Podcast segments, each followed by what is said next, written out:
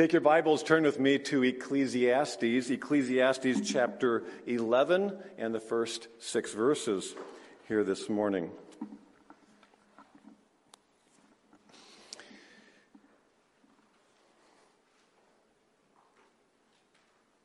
One more time, just testing here. Testing one, two.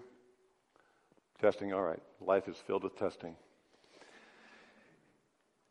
The Christian life is really an upside down life compared to the rest of the world. Our priorities are supposed to be opposite. To use the words of Jesus here in Matthew, Jesus said to the disciples, Whoever wants to be my disciple must deny themselves and take up their cross and follow me. For whoever wants to save their life will lose it. But whoever loses their life for me will find it. Who does that? Who, who gives up, sacrifices the, the natural human goals of their life for the goals of Jesus Christ? Does the verse say? Those who follow, those who are disciples of Jesus. And such we are if we have put our faith in Him. But what's the promise? The promise is that in losing our life for Christ, we actually find it. So while it might seem like we're giving up the goals we have in life, we actually find that goal, that meaning, that significance in life. Really, to uh, think it through, the issue is that we have rescued our life from meaninglessness. What Jesus said there is really what Solomon is saying in the book of Ecclesiastes. Because he's told us repeatedly everything is meaningless. You go to the end of accumulating or, or trying to be a certain kind of a person, and it always ends up empty. And now, in the last couple chapters of Ecclesiastes, he's showing us a different way. Remember your Creator, fear God, and today in our study, live generously. Because living generously honors God, and God honors those who live generously. First two verses Cast your bread upon the waters, for after many days you will find it again. Give portions to seven, yes, to eight, for you do not know what disaster may come upon the land. I believe he's saying that generous living may seem unreasonable, but eventually it brings this harvest of blessings. Uh, the last phrase that starts at the end of verse 1, where it says, uh, You will find it again. Remember, we just read, that's what Jesus said. You lose your life, you find it. Cast your bread upon the water, and you find it. In fact, the Greek word that Jesus used in Matthew is actually a translation of that Hebrew word that Solomon used. You find, you rescue, you preserve the actual value that you were seeking, you thought you were seeking, in something else in life, but you re- preserve your life as you lose it for Christ. So, what does it mean to cast your bread on the waters? It's puzzled Bible readers for many centuries, and frankly, it just sounds like soggy bread, right? Who casts their bread upon the waters? Some of you are using a Bible translation that right now says, ship your grain across the sea. Anybody have that? Anybody look? Yeah. Uh, some translations are so puzzled by this that they have uh, thought perhaps it's talking about something else.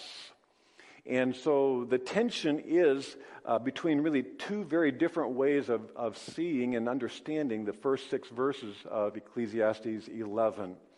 Neither of the views are heresy, but they are very different. The basic two views are is this talking about how we should do business, or is this talking about generosity.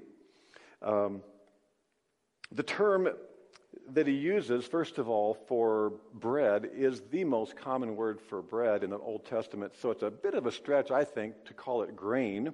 But if, if you take the business interpretation, that would be what it would sound like.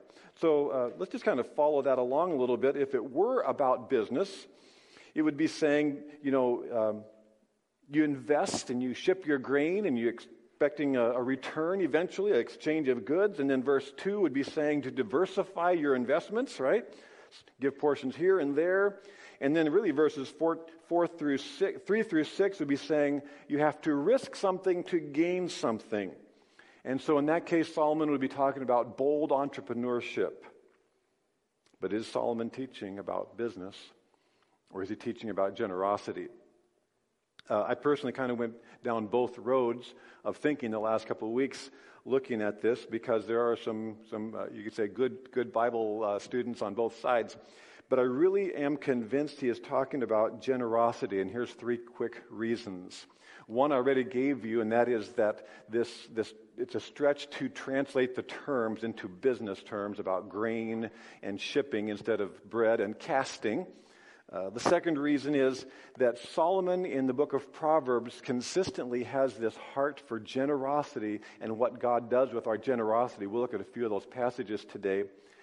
And the third, which is maybe to me the most important, is that in the, in the continuing discussion or progress of the book of Ecclesiastes, the business interpretation to me just doesn't fit. Because Solomon has been talking about consistently the meaninglessness of earthly things, and you know what top on his list has been has been accumulating wealth. So, would he really, in this final section where he's trying to tell us what really is meaningful, is he really going to tell us how to be a, a, a very profitable business person?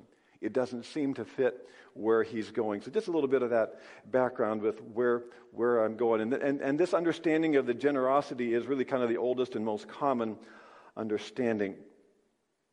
So, what does it mean to cast your bread on the waters? If it seems illogical, unreasonable to throw bread on water, that may be exactly the point. Because why would you do that? Why would you just, just throw bread out there? It seems to be a waste.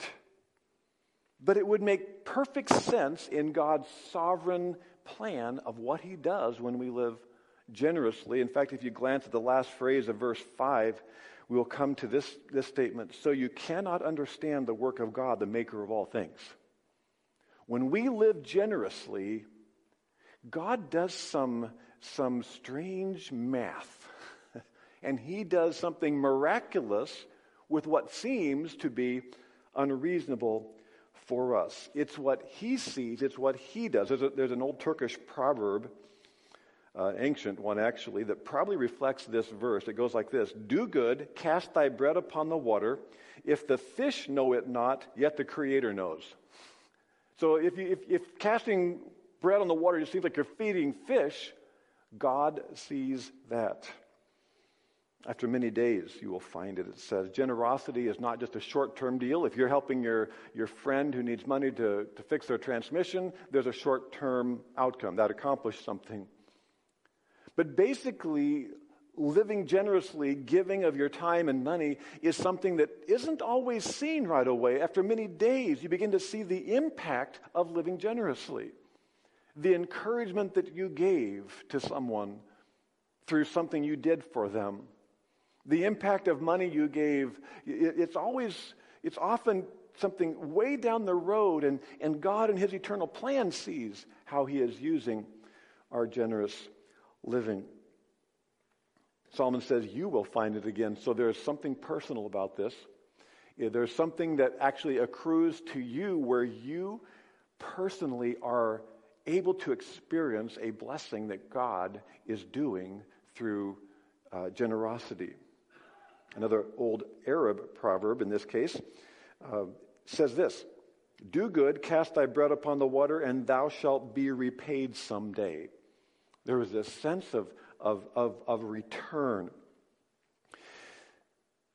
The appropriate question is to say, is this teaching what is sometimes now known as prosperity theology or the prosperity gospel?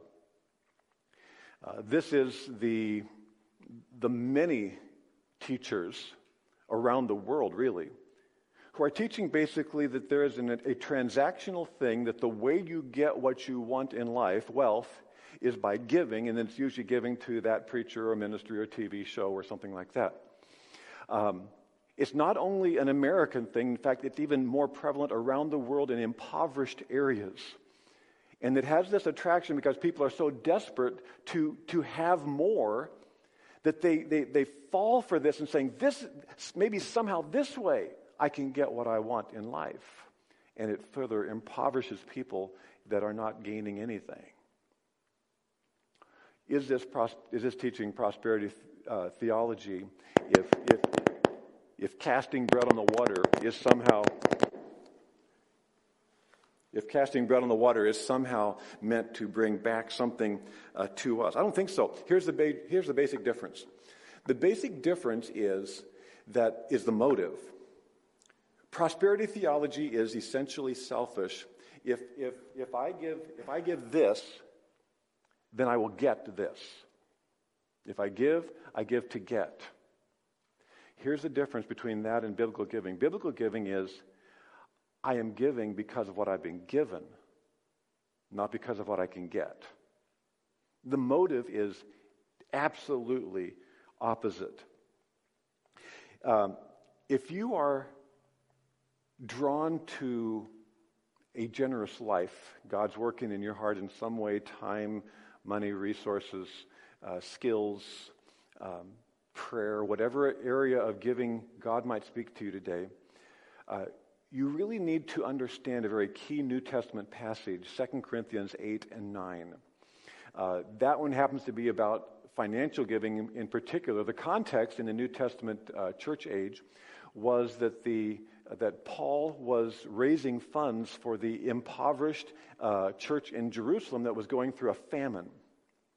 And interestingly, one of the churches that he went around to as he planted churches was the church in Corinth, which was almost equally impoverished. It's a fascinating uh, passage to study. I just want to give you some samples of it because I really think we see a process here that would describe what we often call grace giving. In other words, it's, it's giving in response to God's grace. And so, in these a couple of, of passages I want to show you, uh, it basically walks us through this. What's the motive of our giving? What's the response of God? And then what's the harvest? So it's really looking first at what is our heart, that's most important, and then what does that stimulate in God's heart? And then what's the outcome? What, what results? What's the harvest of, of God working in response to our generosity? So 2 Corinthians 8, verses 8 and 9, first of all, address the motive. I'm not commanding you, Paul says to the Corinth, uh, church in Corinth, for you know the grace of our Lord Jesus Christ that though he was rich, I mean, he was in heaven, right? Yet for your sake he became poor, that's the cross, so that you through his poverty, the cross, might become rich. That's our eternal salvation that he provided.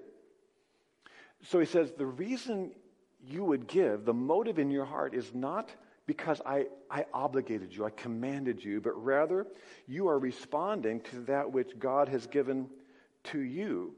So this then is the this then is the flavor of your giving. Each of you should give what you have decided in your heart to give, not reluctantly or under compulsion.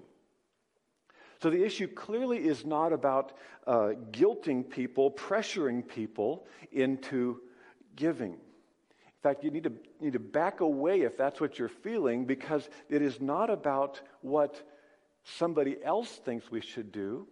It is rather us in response to what God has given to us as we're experiencing His grace. That's really the motive for everything in the Christian life. Is how can how is His grace impacting the way we, we love or treat others, or in this case, live generously? So that's God, our motive. And then what goes on in the heart of God that, that when He sees that kind of heart? 2 Corinthians 9 8, and God is able to bless you abundantly so that in all things, at all times, having all that you need, you will abound in every good work.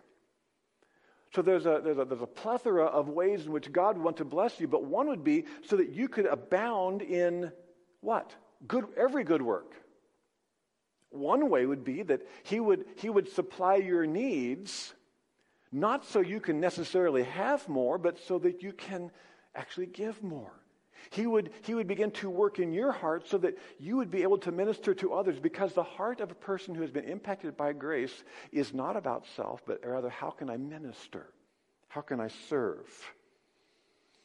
We crave something entirely different when God has transformed our heart by, by grace. So, there's our motive of seeing His grace, what we have been given. There's God's heart of wanting then to, God is, is, is seeking to then stimulate us to be able to do whatever He calls us to do.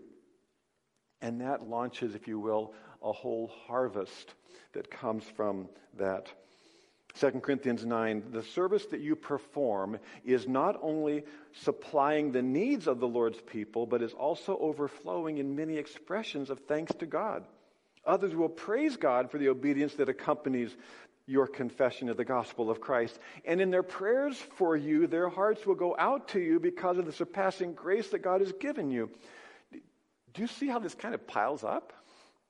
And God begins to work so that He supplies needs, He produces thanks and praise, He stimulates prayer and prayer for one another. So there's this relational connection that takes place as well. He's doing all these things. So, yes, he's, he's, he's meeting uh, the salaries, he's, he's, he's, he's paying utility bills, it's building buildings, it's all these tangible things. Or providing, they were sending money to buy grain in, in impoverished Jerusalem. So it's doing all these things, but it's doing so much more because it's creating this stimulating of, of, of spiritual life. What Solomon said is what Jesus said, is what Paul said. So Solomon, going back now to Proverbs, and where his heart was as he wrote, Honor the Lord with your wealth, with the first fruits of your crops. Then your barns will be filled to overflow.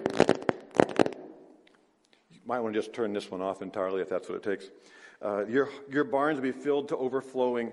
So he's saying God has a way of taking what you honor him, and it says with your first fruits. The first fruits is the first thing that a farmer would harvest. Bring that in before you even know whether the rest of the harvest will be flooded or, or hailed out. And that act of faith is something that God honors, and He says He'll take care of you.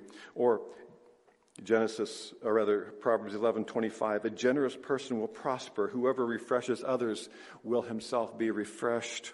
Or Proverbs 19, 17, whoever is kind to the poor lends to the Lord, and he will reward them for what they have done.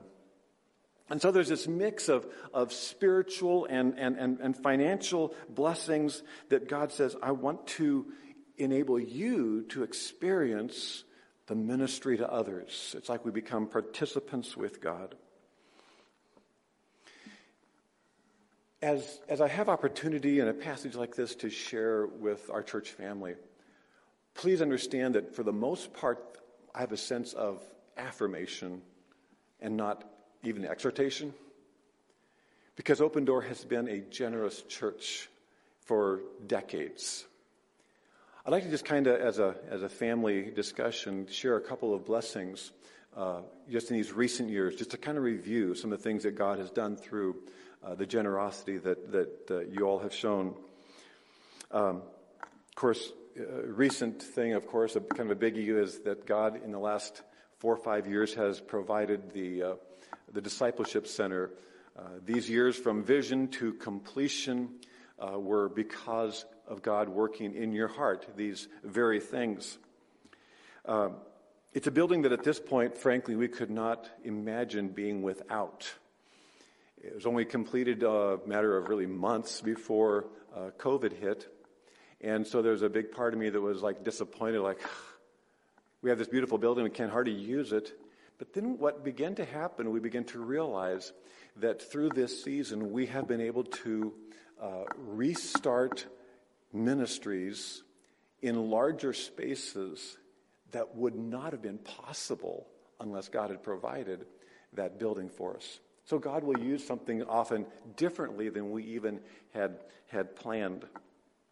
That's the first one. The second one is that because God has completely supplied everything, that that is, is complete and paid for, that's why, as we announced this morning and, and recently, we're able to, con- to continue with uh, doing the next generation, next gen project in the, in the lower level, because we can move on to that.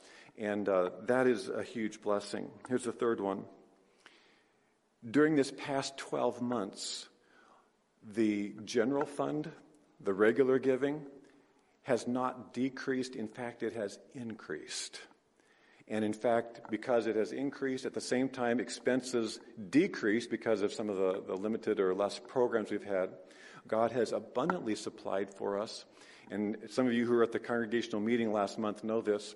But we've been able to, uh, at this, in this season of all times, in one sense, we've been able to uh, substantially increase our support for some of our sent missionaries who were underfunded. In addition, we've been able to add two other uh, local uh, ministries or local people that attend here uh, to our missions budget. Uh, one is Dale and Holly DeMaster, who are uh, working part of each year with Word of Life in the Philippines. And another is uh, Jan Camaris, who works, attends here also with Frank, and uh, she works with Child Evangelism Fellowship. That's the group that helped us start our uh, ministry in the local uh, grade school here, uh, Bible Club, and uh, is helping to support her ministry. If the outside world knew, I guess, what, what perhaps you give, they might say, that doesn't make any sense financially. You, you need that. You need to use it for whatever someone might perceive that you need it for. It's crazy, like casting your bread on the water. And through these years, I've actually never had somebody tell me any sense of regret for what they've given, but I have heard a continuous line of testimonies of how God has blessed when they have given uh, time or other uh, or financial resources. And it really is broader than this, though uh, the passage in 2 Corinthians is financial. Throughout the history of Open Door, obviously the generosity that's been needed is, is far more than, than paying uh, the, the, ministry bills, uh, but countless volunteer hours to do everything that God does through the church. Um, this fall as we seek to hopefully restart Sunday school and, and, and the full uh, gamut of ministries, we're going to be needing that precious commodity in, in generosity as well. And, and, and a, a great big thanks to those who have really given extra time to accomplish the ministries, uh, this online ministry and other ministries that have restarted during this season. So, generous living can seem unreasonable, like throwing bread on the water. But then let's begin to see what God does with it. Verse 2 Give portions to seven, yes to eight, for you do not know what disaster may come upon the land. It may seem unreasonable, but it's also urgent because you don't know the future. You don't know what's going to happen. So, so give now, is what it's saying. The portions uh, do refer to like parts or pieces of a pie. And probably the illustration is a business illustration. Diversify. Diversify your giving. Uh, wise financial advisors or those who manage mutual funds will know that you need to diversify your funds so that uh, if, if some business fails, uh, you haven't lost all your investments. If you invested years ago in Enron only or Kodak, remember Kodak? or Blockbuster. When's the last time you went to a Blockbuster store? Yeah, that, that stock's no good. Um, you need to diversify your giving because you don't know what disaster might come.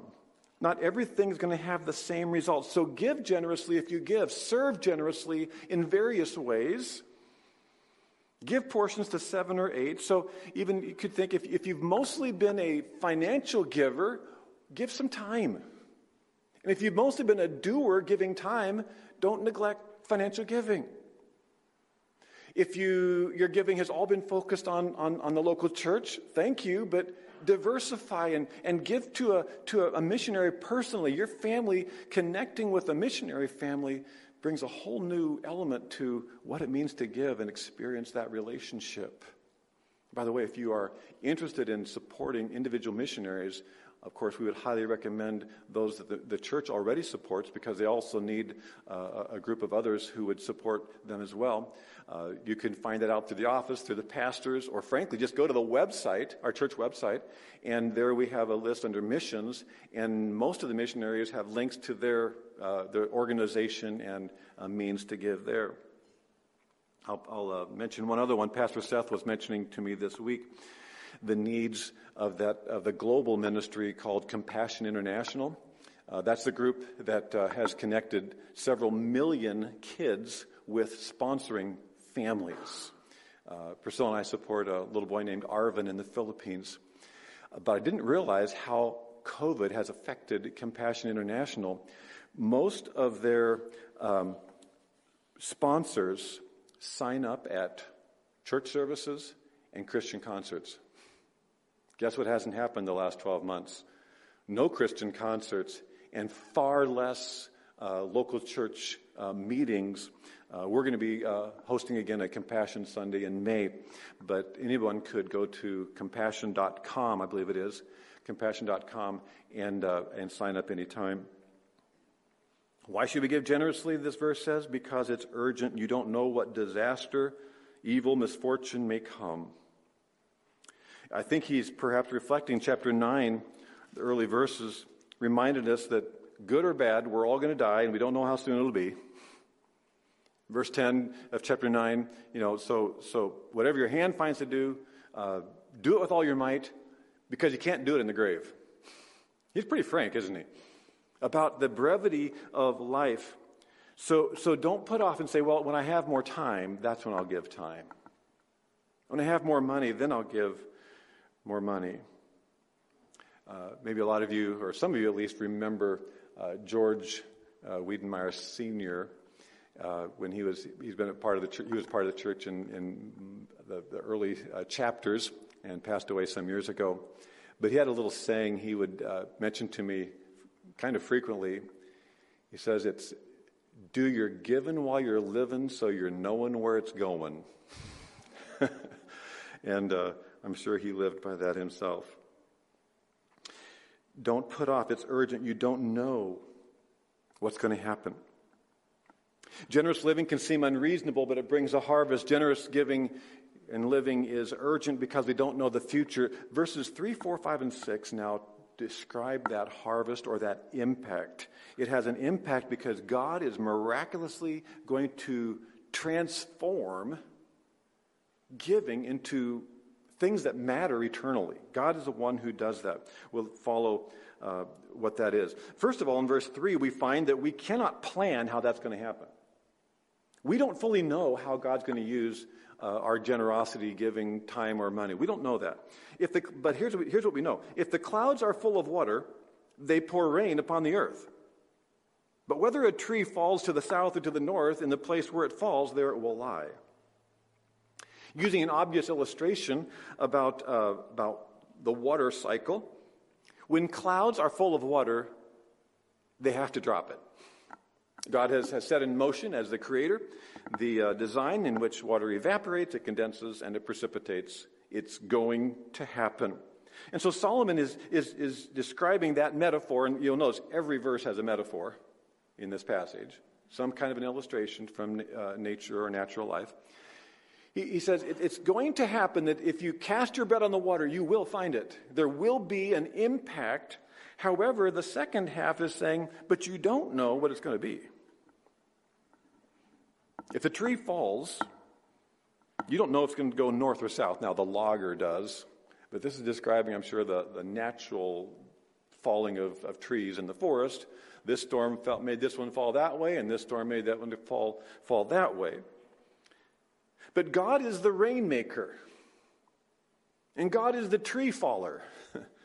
God's the one who controls these things. You don't know, but if you keep loving your neighbor, it'll have an impact somehow. And if you, if you keep sharing the gospel, it's going to land somewhere, sometime. You don't know when or who. If you keep supporting missionaries, those missionaries will have impact around the world in different places because God is the rainmaker. Are you okay not knowing what your bread will do? Verse 5, verse 4, rather.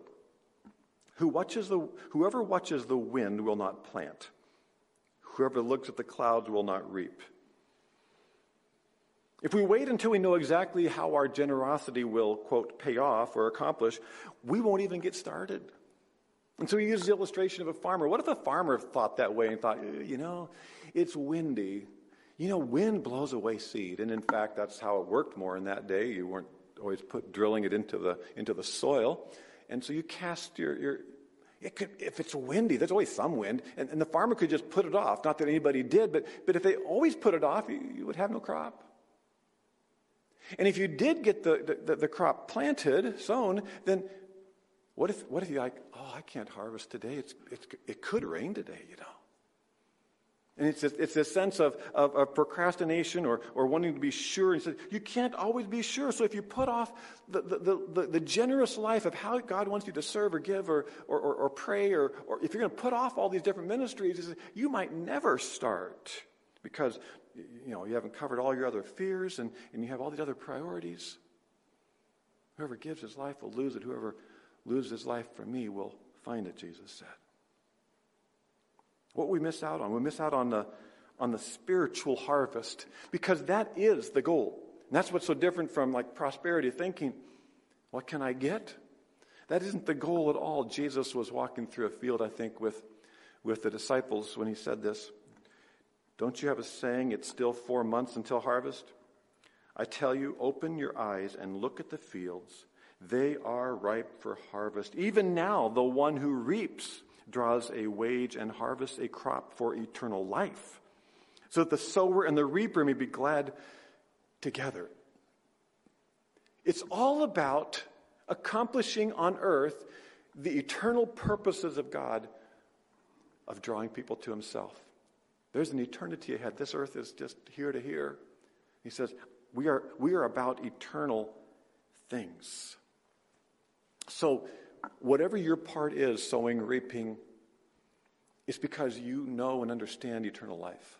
We are privileged as a church to understand the gospel, I, I think, clearly. If you're a believer in Christ and you know that your sins are forgiven because of the cross, you know what the world desperately, desperately needs. You probably know someone who is ripe for the gospel, whether you know it or not. And so we need to sow. Someone else maybe planted the seeds, or maybe you're going to be planting seeds, but don't put it off because of this importance of the gospel. Two weeks from now on Palm Sunday, as was announced, we're having a coffee cake fellowship between services. That's kind of incidental, but God can use, hopefully, that kind of a thing. I would invite you to invite someone on Palm Sunday. We want to talk about the cross. Going to talk about the cross, why Christ died on the cross, and how that can bring us eternal life, and it's the only thing that can bring us eternal life. So I'd invite you to invite someone, if, if, if someone wouldn't come with you, to maybe invite them to even to, to watch the service and to pray so that God would work and we could be working together for a harvest of eternal life. There are many things that Christians in America are concerned about right now. I'm concerned about them. I pray regularly for the things that are concerning to Christians in America. This is our biggest concern, though. Our top priority is the gospel. It's what God has called us to do. It is why we are in Ozaukee County. And may God give us clarity and courage and generosity to give the gospel to people desperately in need. It. There are people all around us who are dying and going to a Christless eternity of judgment and hell And we have the words of eternal life. Cast your bread on the waters. It's not about money, it's not about time, it's not about reward. It's about the urgent need, the goal of the gospel. And what does God do? We don't know, but it's pretty amazing. Verse 5 As you do not know the path of the wind or how the body is formed in a mother's womb, so you cannot understand the work of God, the maker of all things. Both the wind and the womb are illustrating how God does something miraculous that we don't see. You can't see the wind, and you can't watch the baby grow. Well, kind of with ultrasound, you can. But God is at work in unseen ways when we live generous, generously. Solomon's beautiful illustrations uh, of creation, the natural creation, as well as human life, really address two important issues that have become major satanic lies in our society. First of all, the name God is given in the last line is what? Who is God? He's the maker. He is the creator of all things in this universe. It did not evolve. It didn't just randomly happen. The more you think about it, the more preposterous that idea is that something came from nothing and became what it is.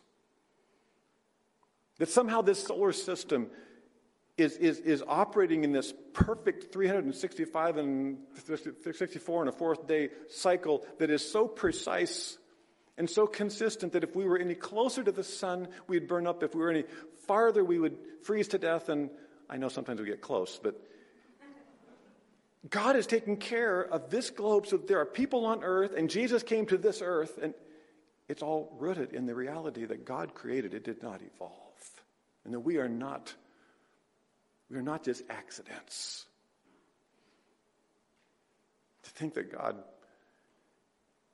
made a, but, a caterpillar become a butterfly. Did God chuckle when he thought that one up?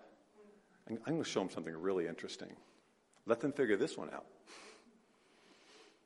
To think of how the whole genetic information is in those seeds that are dormant all, night, all, all, winter long here in Wisconsin, and, and then they become this incredible array of flowers, beautiful just like the year before. To think how he takes and formed the mountains and, and, and, and covers them with snow, and then they melt and they become these beautiful streams, and they, they get down to where they need to go and make these lush valleys, and, and he pours down the rain, this condensation thing, you know, and we have grain in, in the Midwest to, to feed the world. How God did all that. And then the miracle of the human body, how a body is formed in a mother's womb. God did that. God, only God could do that, come up with that system. God knew you before you were born.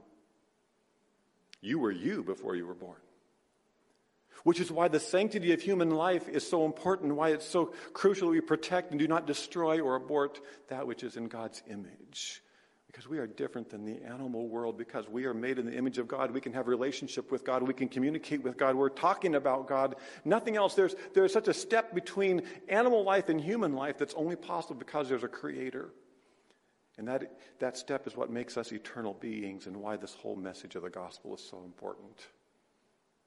And so it just, it just implied in here that we, we are dealing with a God who is a God of miracles, a God who is transforming, creating, and doing what we cannot see that is miraculous. So as we think about living generously, he says, it doesn't depend on you. You are the one who has the conversation about the gospel, but you cannot change a heart to believe the gospel.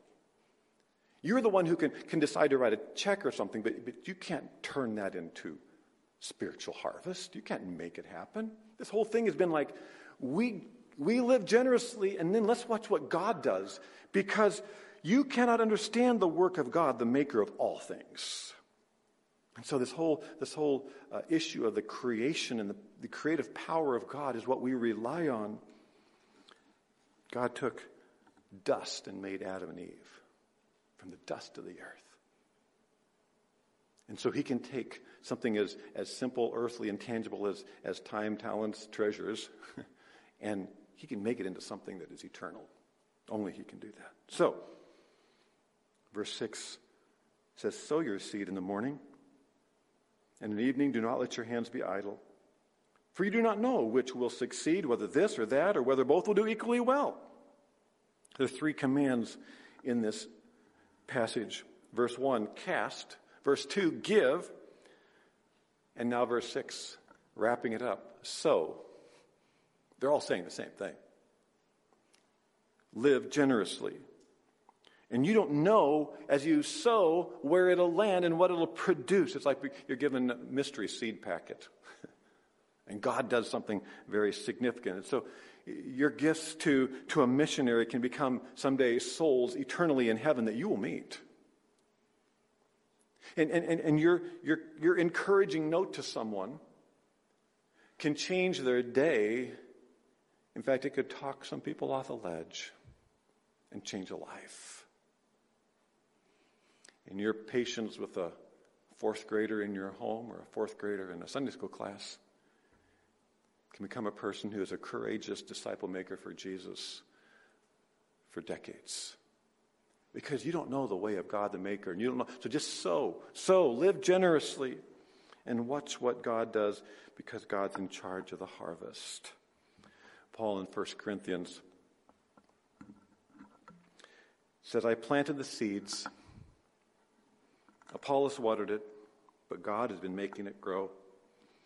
So neither the one who plants nor the one who waters is anything. That's us. But only God who makes things grow.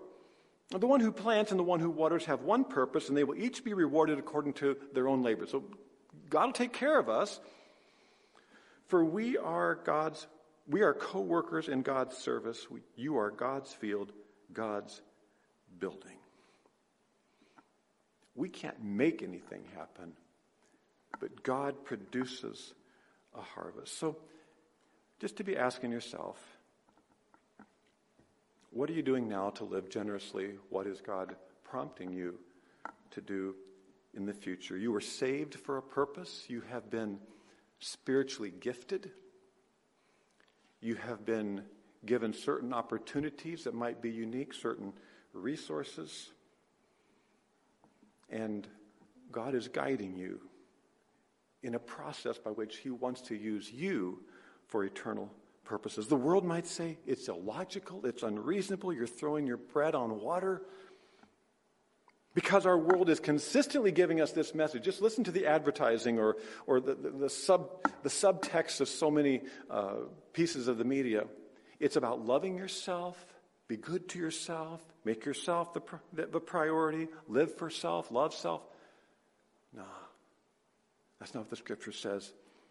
Jesus says, Whoever gives his life, loses his life for my sake, will find it. And he freely gave to us, prompting us in response to his grace to give to others. And then God fills our life, Solomon says, in an otherwise empty, meaningless world.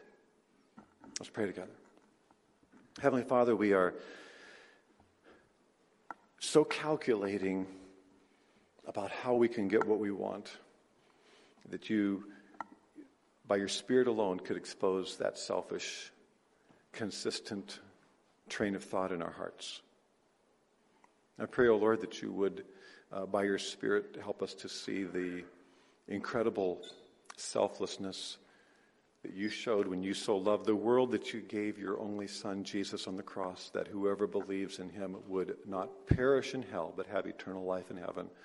God, you did it all for us, and in response to you, we want to give our lives to serve your purposes. In Jesus' name, amen.